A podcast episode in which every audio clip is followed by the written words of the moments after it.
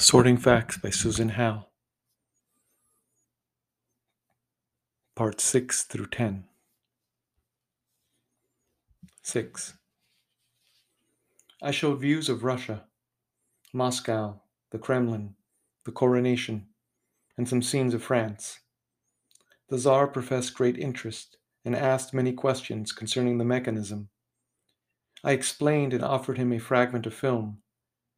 He held it up to the light, looking through it, and passed the, the strip from hand to hand. He thanked me and wished me success with the Lumiere invention in Russia. Felix Mesguich, 1897. 1962. Ivan's childhood opens. Before the credits, with the solitary song of an unseen bird and a child's sunlit peacetime dream image of a woman, his mother, smiling. The film, based on Ivan, a popular wartime short story by Vladimir Bogomolov, had been poorly produced at the Mosfilm Studios when Andrei Tarkovsky, only recently graduated from the Institute of Cinematography, remade it. I am simply in love with the subject. I was his age when the war began. His situation is that of my generation, he later wrote. He took the visual dream imagery for Ivan's first dream from one of his own early memories of summer in the Ukraine by the Dnieper River before World War II. We see Ivan's face behind a spider web between the branches of a tree. Ivan sees a butterfly and follows it. The camera sweeps and pans over the forest, over the sandy bank of a river. His mother comes into view carrying a pail of water from the well. He runs to meet her. She sets the pail down. He dips his face in, the water to get cool. Mum, there's a cuckoo, he tells her. She raises her arm over her forehead as if to wipe away sweat and listens with him. Her loving expression is the essence, the very play, of happiness.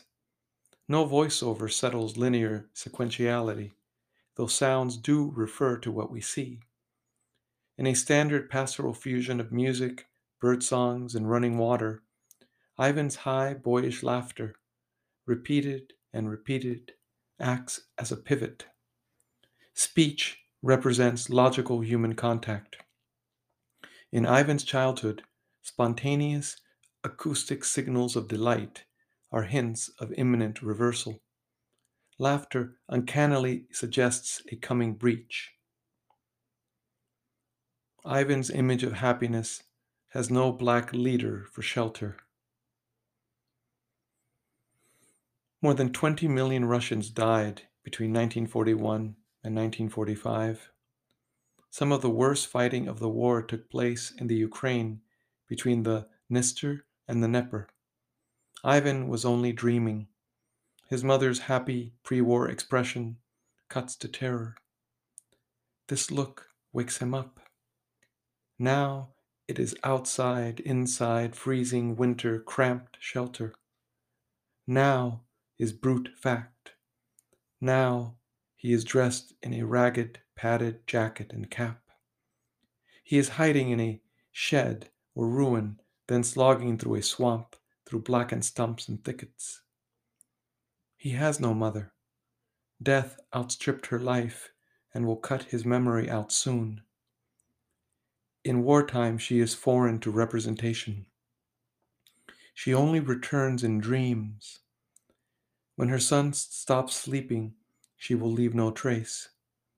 In Bogomolov's story, Lieutenant Galtsev is Ivan's witness. Nikolai Burlyaev then a schoolboy in Moscow, acts the role of the skinny 12 year old orphaned reconnaissance scout. Many actors made screen tests for the part. Tarkovsky later wrote, I had noticed Kolya, the future Ivan, when I was still a student. It is no exaggeration to say that my acquaintance with him decided my attitude to the filming. The director doesn't explain what he means by this. The young actor who plays Galtsev reminds me of David. who was only 23 during the time he was a second lieutenant.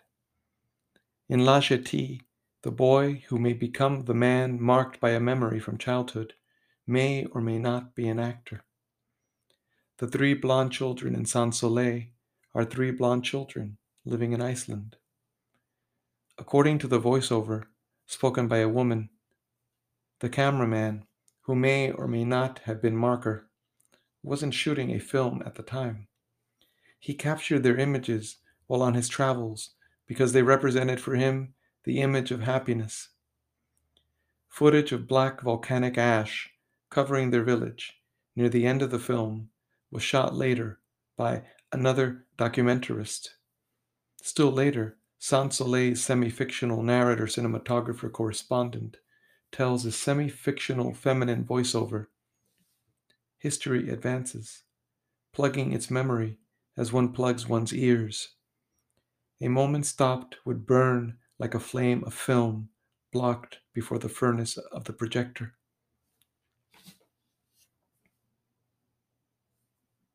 Seven. In the middle of this warm pre war Sunday, where he could now stay, Chris Marker, La Jetée. Yesterday, words could come between the distance. Frame light, for example. All living draw near, knowing no data, no something, then something. No never, and no opposite, Occident, Orient film with jumps and quick cuts, dissolves and slide effects, real chalk, burnt out ruins, without weariness, without our working conditions, when our forces hadn't been thrown. What is valid documentary? In the long struggle, who transmits the diaspora? Kolya, the future Ivan, David, my future husband, pick up the receiver. Real children on a peacetime morning before ruin. No sequence of dust, fire, smoldering ash. Just back to morning.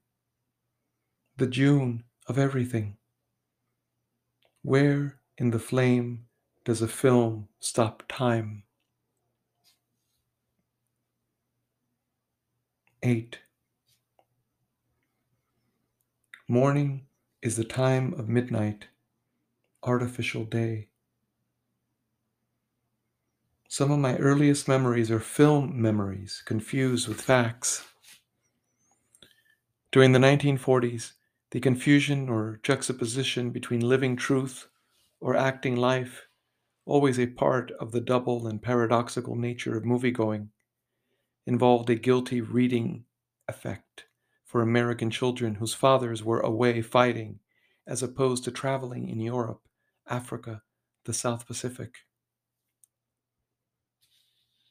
Murder with clock striking cat, scurrying woman screaming.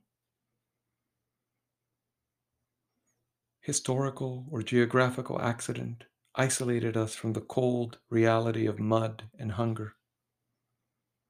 We were spectators, chewing popcorn in a second darkness out of daylight, looking at film fact on one side of the screen, not the other sides of oceans.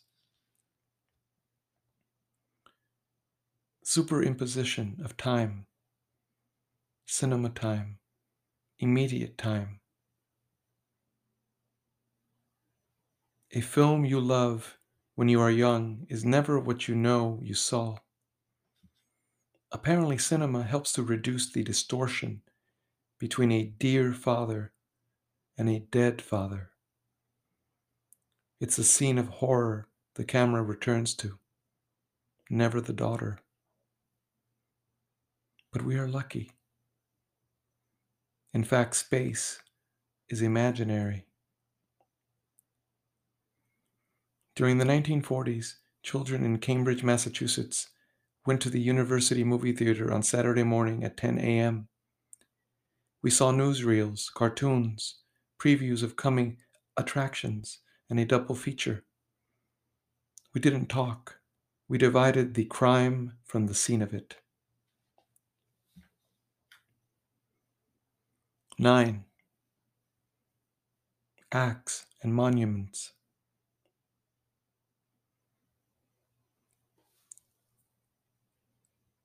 In wartime, zoo animals get scarce.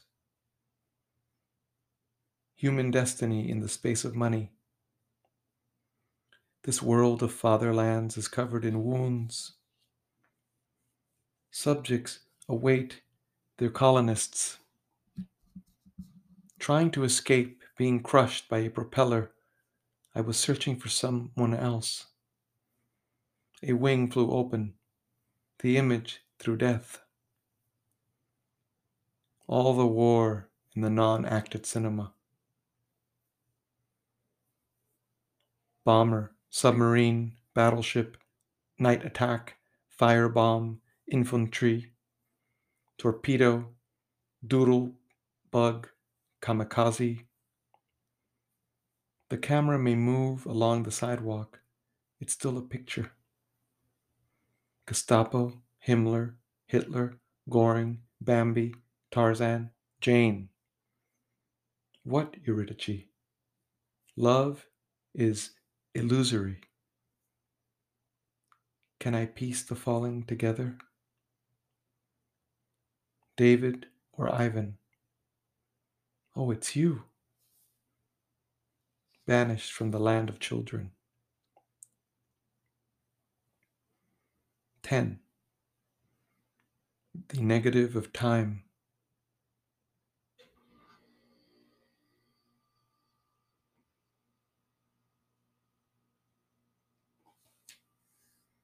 Dear Bay and Bill, Your nice long letter came today, Bay.